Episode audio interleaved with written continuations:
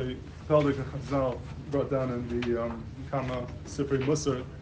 It's not so clear what the, the market this Chazal is, but I, I saw in the uh, Orchos Yosher from Chaim Kanievsky, he quotes a b'shem a medrash called Medrash Chibut HaKever, Ksachas Chibut HaKever, that goes through a different inyanim that happen when a person dies on Chamer Esrim, and it talks about different questions that a person is asked. We all know the Gemara Shabbos about Nasata and Nasata B'emuna, Kavati Dimotara, the standard questions that are asked in Shas Misa, but th- this Medrash adds another question that's asked, and it says that they ask a person if he was Himlachtas Chavercha Benachas, where you mamlich your friend on you Benachas with Nachas. In other words, did you make your Chaver like a king? Did you treat him like a king?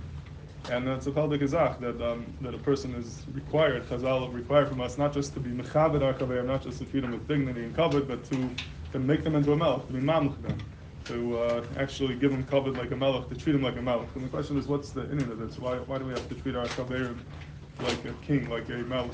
And the the main hasbara that the Swarm say is that every every yid is a uh, is a tzelem Elokim, you have a chelik elokim He's being megala, some type of um, chelik of elokus, and because of that, because it's a tzelem Elokim every yid, there's a chiyuv to be mechabedim and be mamlechim mamish as a melech because he's a giloy of malchus Hashem. Another yid is mamish a giloy malchus, and you have to treat him like a king.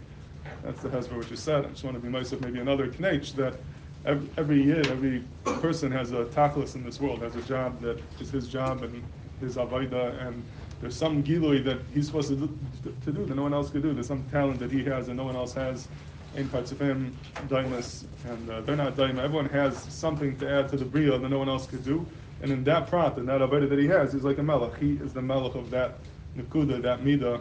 He, he's the bialim over that. That's something that no one else is shaykh to. So in that midah, he's talking melech, and you have to find, you have to appreciate the uniqueness of every yid. And in that nikuda, you have to find the be mamlechem.